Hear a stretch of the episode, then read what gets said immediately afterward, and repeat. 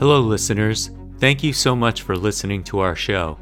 You can take your listening further and support our work by becoming a member. Members receive an ad free listening experience, members only bonus content, an invitation to join the DSR Network Slack community, a members only newsletter, and members only blog posts. For the month of February, take 5% off the regular membership price. Visit thedsrnetwork.com slash buy and enter code SECRET. That's thedsrnetwork.com slash buy code SECRET. Thank you.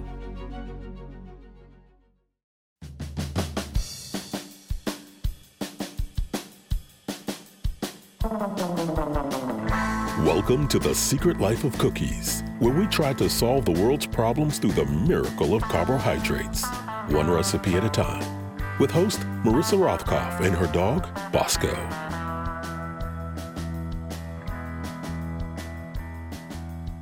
Hello, and welcome to The Secret Life of Cookies. Today's guest is the brilliant journalist, author, advocate, and host of the eponymous daytime talk show, Tamron Hall. We talked and we cooked and we talked and we cooked and well, let's just get to the show. Hello and welcome everyone to the Secret Life of Cookies. I have a very special guest today in her own kitchen, NAACP Image Award winner, multi Emmy Award winner, GLAAD winner, Gracie Award winner. I mean, you've got you've won so many awards, and you're an extraordinarily accomplished human being. I have Tamron Hall with me, and thank you so much for joining me on a crazy afternoon. Oh, in the kitchen. such an honor to be here. Hey, listen, it's an honor to be with you, and thank you for that beautiful introduction. I have only one disclaimer before we launch in. You will hear what sounds like a smoke detector with no batteries. That is not the case. That is my beloved Senegal parrot, Jojo, Josephine Burtker, who, when she hears me talking and she can't see, she uh, wants to chime in. So that is not I, my cooking is still a work in progress, but that is not the smoke alarm going off because of my cooking. That is Jojo Bird. I, I so everyone be let's be very clear. Tamron Hall's cooking is a number one. No smoke alarms are ever involved in her cooking, which is awesome. not not during this conversation. I can't say never involved, but not during this conversation. yeah, I I once annihilated a meal I was making, like one of those young wife experiences where you're like, I'll cook a meal for my husband as if it were 1952. And in my small little apartment in New York City, and literally, like the bacon in the pan was just a black outline by the time we were done. And the neighbor was at the front door going, Can we help you? Is there something wrong? It was very romantic.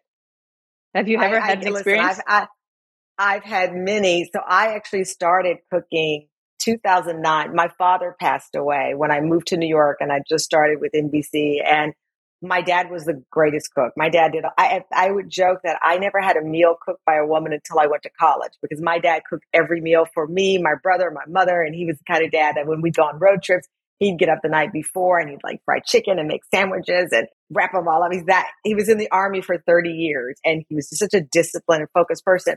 And when he passed away, obviously many, many voids. He was my stepfather. I say he was the dad God meant for me to have. In fact, that's why we're doing an upcoming show on redefining family because my family was defined in this very different way. He was my my mother was his third wife. He was 25 years older. And on paper, I say, Dad, who would marry three times married, 25 years older, and the love of each other's lives. And, and so my dad was in the army, He came into my life my mom was a single mom for many years. He did all the cooking and everything. And so when my dad passed away, went home to see my mother the, the first Christmas without him, and she had nothing. We had nothing. And my dad would always make, you know, ham, turkey, roast, this, this.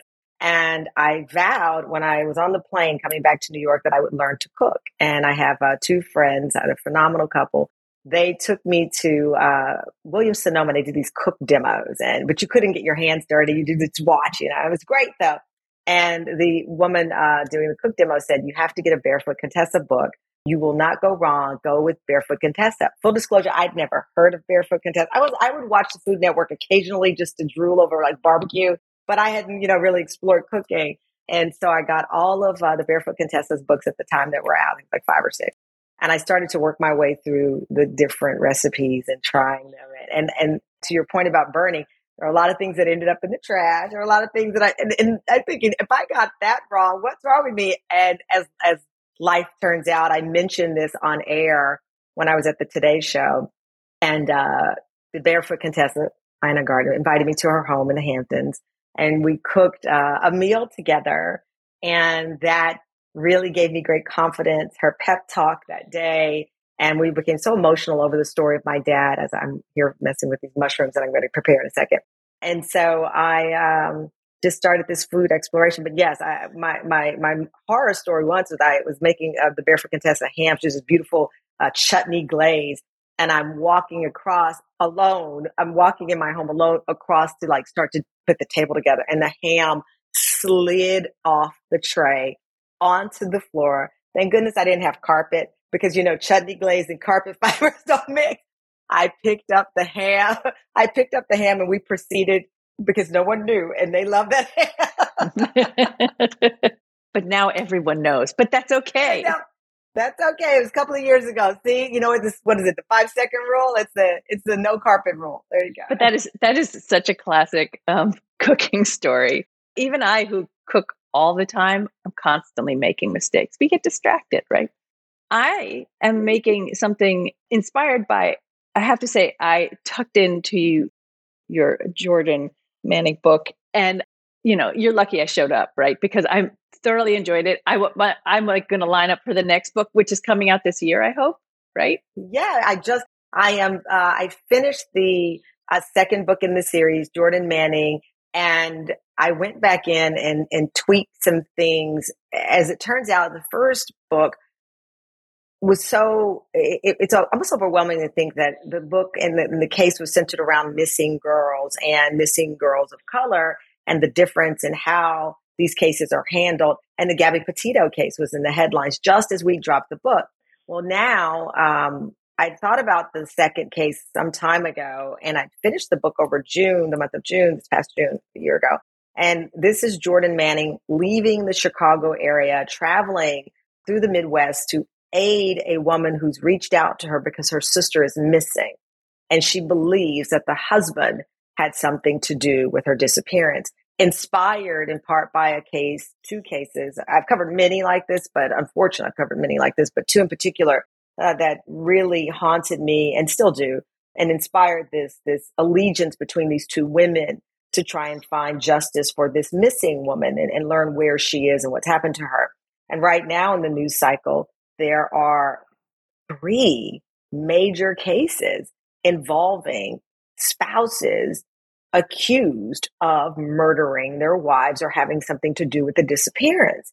And so now I've gone in and reworked and finessed some of the content based on things that I'm observing in the media coverage regarding these cases. Uh, the case itself, that's done, and Jordan's part in, in, in, in exploring this case, done. But each and every day I learn about the field that I love so much and I, I continue to learn and and like others become frustrated with how we still cover certain things like, you know, the need to understand that Gabby Petito deserved that attention and her family deserved that attention.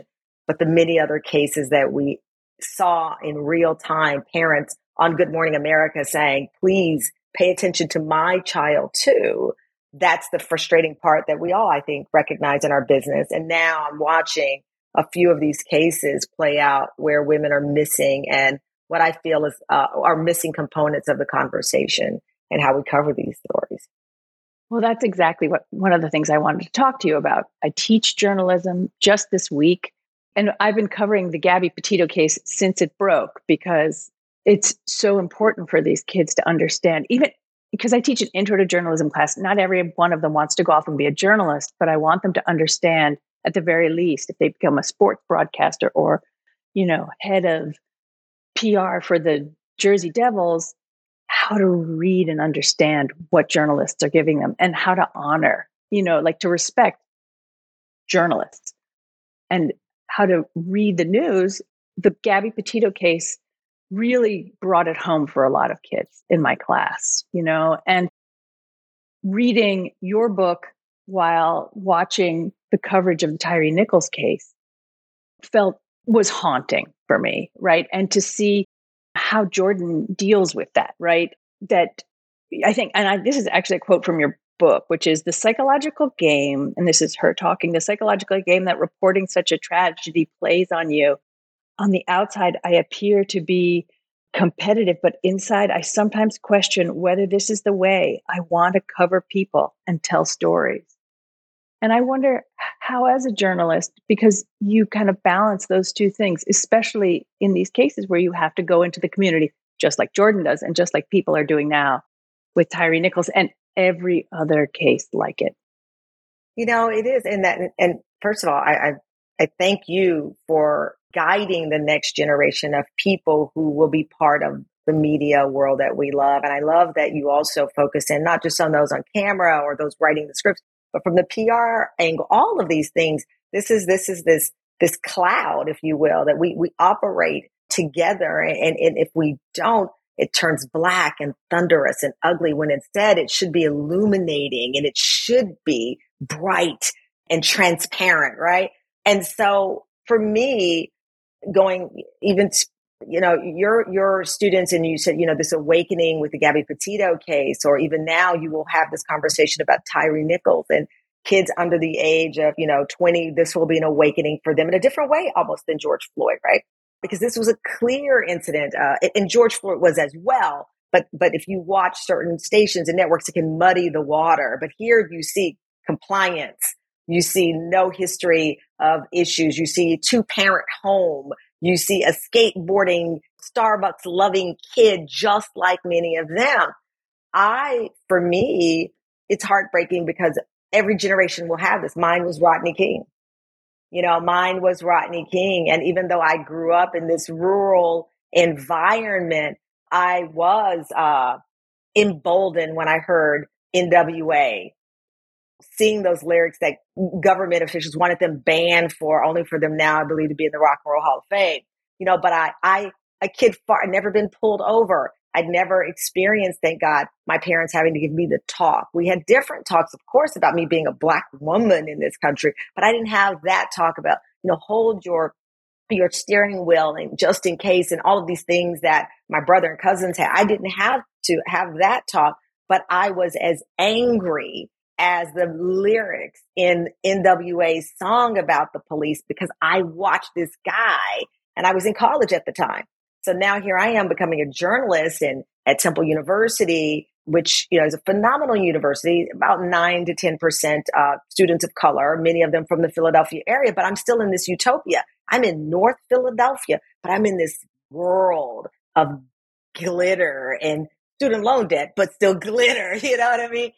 And and it left this huge mark on me personally. So fast forward, you know, being a reporter in Chicago for 10 years and grappling with the words and the images on the, the newscast. And I'm not singling out that station, but just everywhere that I work, right? When I got in this business, we were still allowed to say the suspect's 5'11 black and had a, a orange shirt on. And I remember getting into a verbal altercation with a news director where I said, that's my brother. That's my cousin Richie, who just got back from uh, his tour of duty. You know, that could be anyone. And he goes, well, that's what the police gave us. And so that inspired that interaction. There's an interaction in the book where I talk, well, that's what the police gave you, but that doesn't make it right. And we see that with Tyre Nichols. Just because the police say it in a police report doesn't mean that the media then becomes a medium for disinformation. Absolutely. Let's just pause um, for a second. I want to know actually what you're working on. What are you cooking right there? I am actually, we had uh, chicken thighs. My husband's out of town. So I, am a, I'm a sucker for sheet pan recipes. So yesterday, I'll link down. So yesterday, I made uh, feta cheese dill chicken thighs with crispy potatoes from the New York Times, which I'm addicted to. That's my, my go to tonight, though, because we had chicken last night. We had steak the night before. I'm doing a whole roasted fish with roasted uh, wild mushrooms. And it's just, a, it's an easy preparation. It's very simple. I'm trying to get you down here. There they are. There are my mushrooms and those are be- that is the most beautiful collection of mushrooms too. I have to say, she does not just have some little white mushrooms uh, there. No, she has I'm the, the whole selection. the recipe. Listen, the recipe said, you know, oyster, shiitake, shiitake yeah. exotics, and then another one I can't even say the mi, mi, miyatiki. Mayataki, yeah. Mayataki. So no, this I, I wish I was this sophisticated. I followed the recipe, and this is what it called for. So there I was walking through uh, the Whole Foods across the street from my son's school right before I picked him up, and I grabbed these, and then it's just uh, sage, rosemary, thyme, and I have a whole fish, and that's going to be the dinner tonight. And you and your son, your son glorms this up, right? Uh, he's three, so he will be having chicken quesadillas okay. or cheese quesadillas. but I will say he does uh, he does have a, a, sophisticated palate when it comes to smoothies. He loves kale smoothies, but he won't know. He I uh, my dream eh, because this cooking journey that I've been on. My dream was to have this kid that you know we'd walk into restaurants and people say, "Oh, what is he having?" And I'd say, "Oh, he's he's having the the I don't know whatever the sea bass with the marinated cabbage and that was my dream. And so when I started out, we were pureeing everything and I was on a roll. All my friends were like, how do you eat? He eats pureed asparagus. I'm like, yeah, he, that's nothing. You know, and there I am just, just gliding through life, believe, and he, he even had, um, a pureed, like I have this cookbook somewhere, it's kids cookbook and it was like, you know, pureed, uh, rice with mashed salmon and he's eating this up until about one at the age of one. And then it was lights out. It all went out. Boom, chicken nugget, french fries, pizza. And, and so he's uh, about to turn four. We've gone through two years of that. He does not like ice cream. I adore candy. And so I have a whole, I keep candy jars filled in my house. He just started eating M&M's. So he loves, uh, finally I broke him down to his mother's level of wanting candy all day. So he does eat chocolate M&M's. He does not like ice cream. He loves yogurt. I know, I know. So we go to birthday parties. Please, I, I just need any tips on how to make my child eat ice cream cake. So no, tonight he gets um, a green smoothie and he will have a little crispy fish stick kind of pre-prepared, like little crunchy fish stick that he likes. But I, it is my goal to get him to explore more. He does have exotic fruit taste. He, um, this is uh, what is this? This is the, one of the Korean pears. Is his favorite. He loves. He does have exotic. So crunchy and uh, juicy. I think that's what it is. It's crunchy and it's juicy, and he loves that. But we are working slowly out of the chicken nugget, and I and I don't begrudge it. I don't call it the pit of chicken nuggets because it's a salvation. But I would like for him to at least try a burger. I tried a hot dog last night. He wouldn't try it. My neither of my children will eat hot dogs, and I grew up in a sort of hot dogs were like the pinnacle of delicious. Yeah, that's as far like, as I was concerned. Gold. They, they, I, I still think they're delicious. so do I. So do I. Um, and Dave, I don't know. Maybe they've seen too many videos about how they're made. Doesn't bother me. I mean, we like ethically made food, of course. Obviously, I don't know if I can be much help to you because I trained as a sh- like I left. I was working at Oxygen Television. I I went and I trained as a chef because I knew that was what I wanted to do after being just a plain old writer. I wanted to write about food. So I thought, and I got pregnant in cooking school. There I was eating all these things, and my daughter inside, of course, wouldn't she be benefiting from all those tastes? And um, she's getting there. She's 20. Um, she's getting there. She's eating lots more things now. But um, uh, well, there's hope. So I've got what uh, 18, 16 more years it's it's interesting.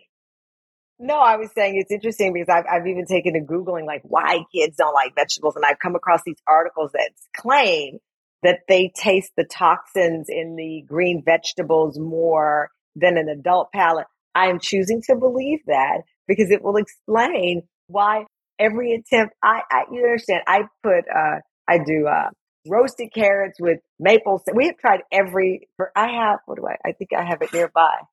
Oh, you've been there. Because now I just bought some. Uh, I was so I didn't want to make uh, caramel sauce today, so I, I bought caramel sauce with the hope of putting carrots in it and trying to, and then slowly less and less caramel sauce, and then you're down to just the carrot.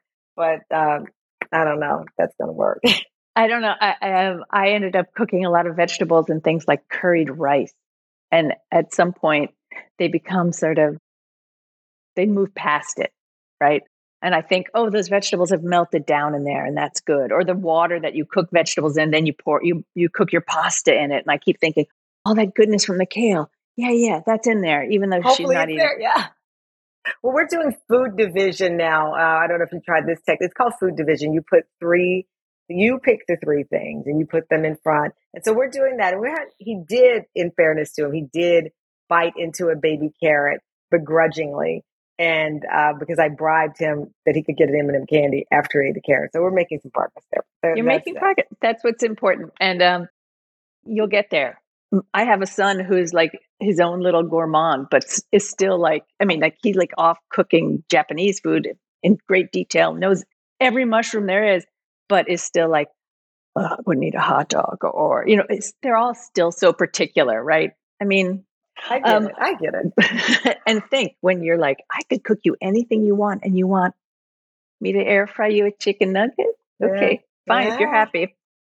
I am making. I was also inspired by that like brunch you guys eat at um, at, at District, and uh, with Groundhog Day coming up, Joyce Vance, if you know her, the legal analyst on MSNBC, yeah, among other things that she is, was like, What do you eat on Groundhog Day? And I'm like, Well, let me go to the movie. And in the movie, he eats breakfast over and over and over again. Oh, like, yeah.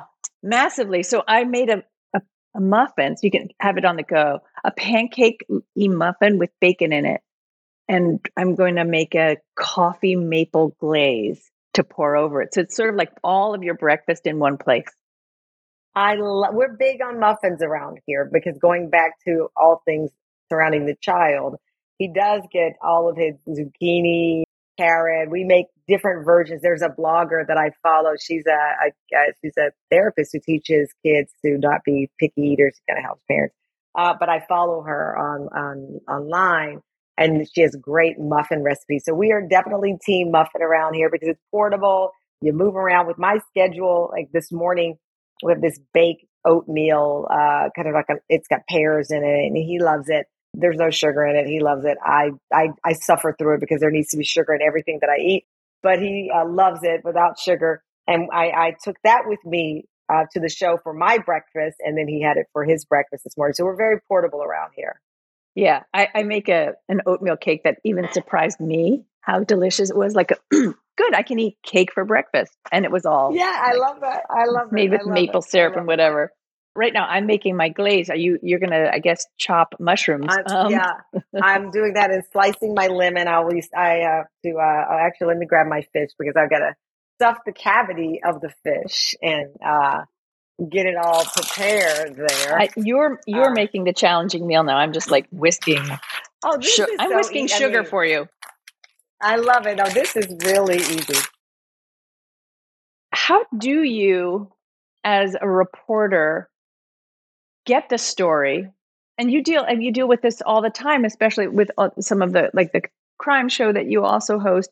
But how do you get the story and remain emotionally intact?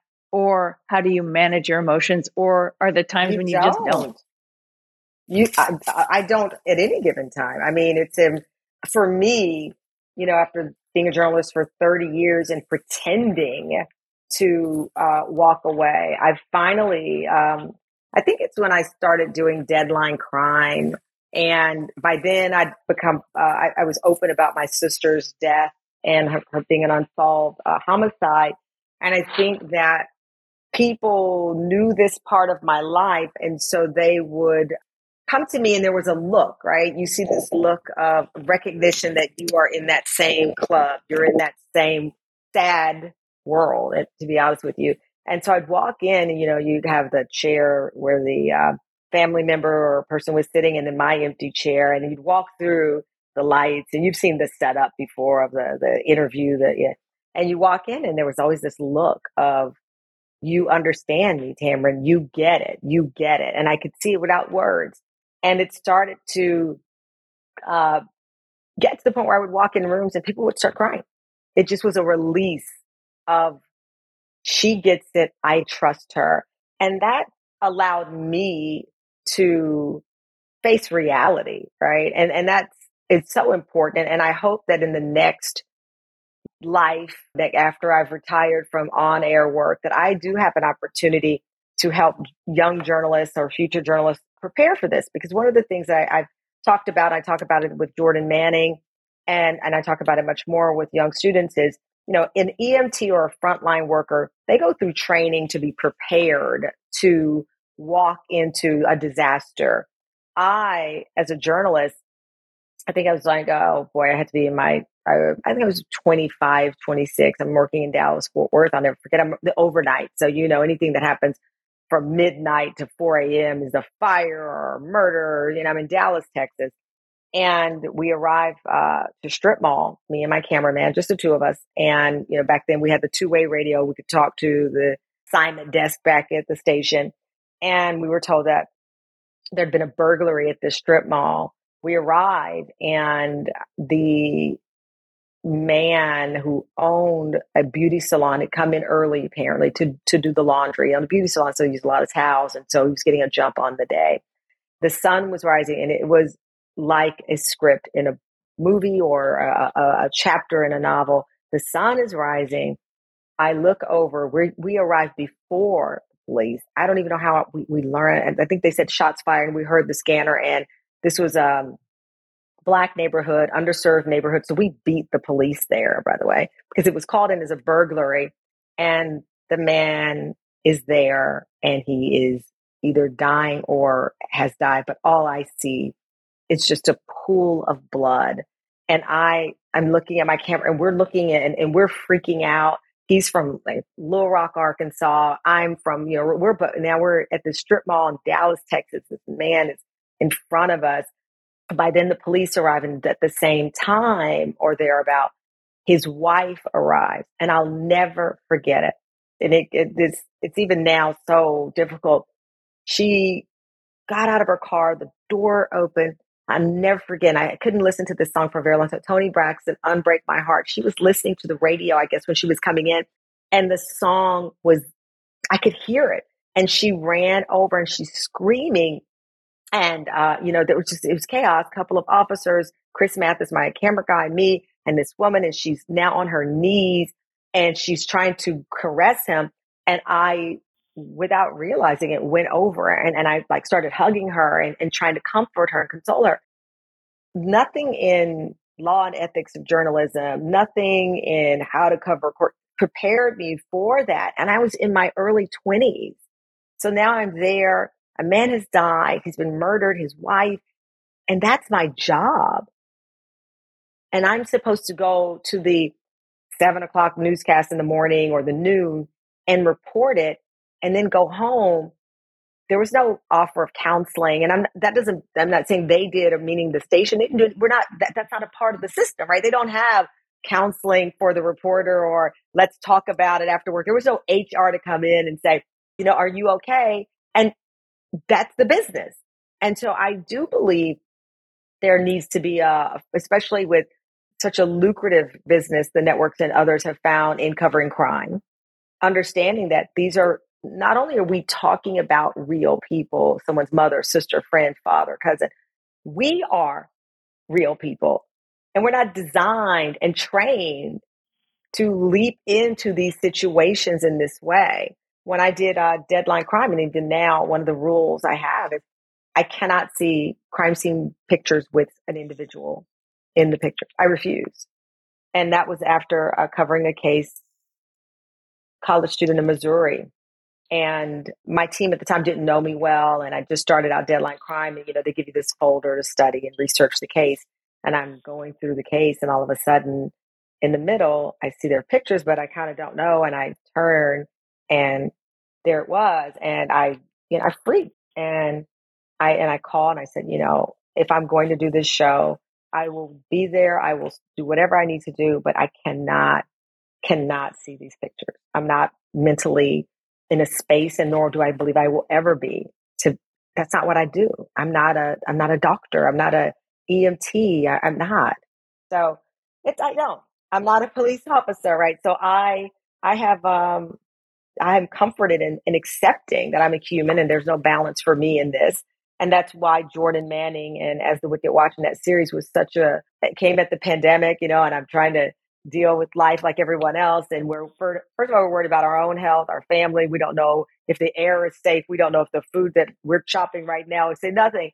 And as things settled down a bit, uh, and things are still obviously in flux, but um, it gave me a chance to write this character and build this character born from my love of Nancy Drew as a kid and also an opportunity to exercise, you know, to, to purge some of these things and put it into this character.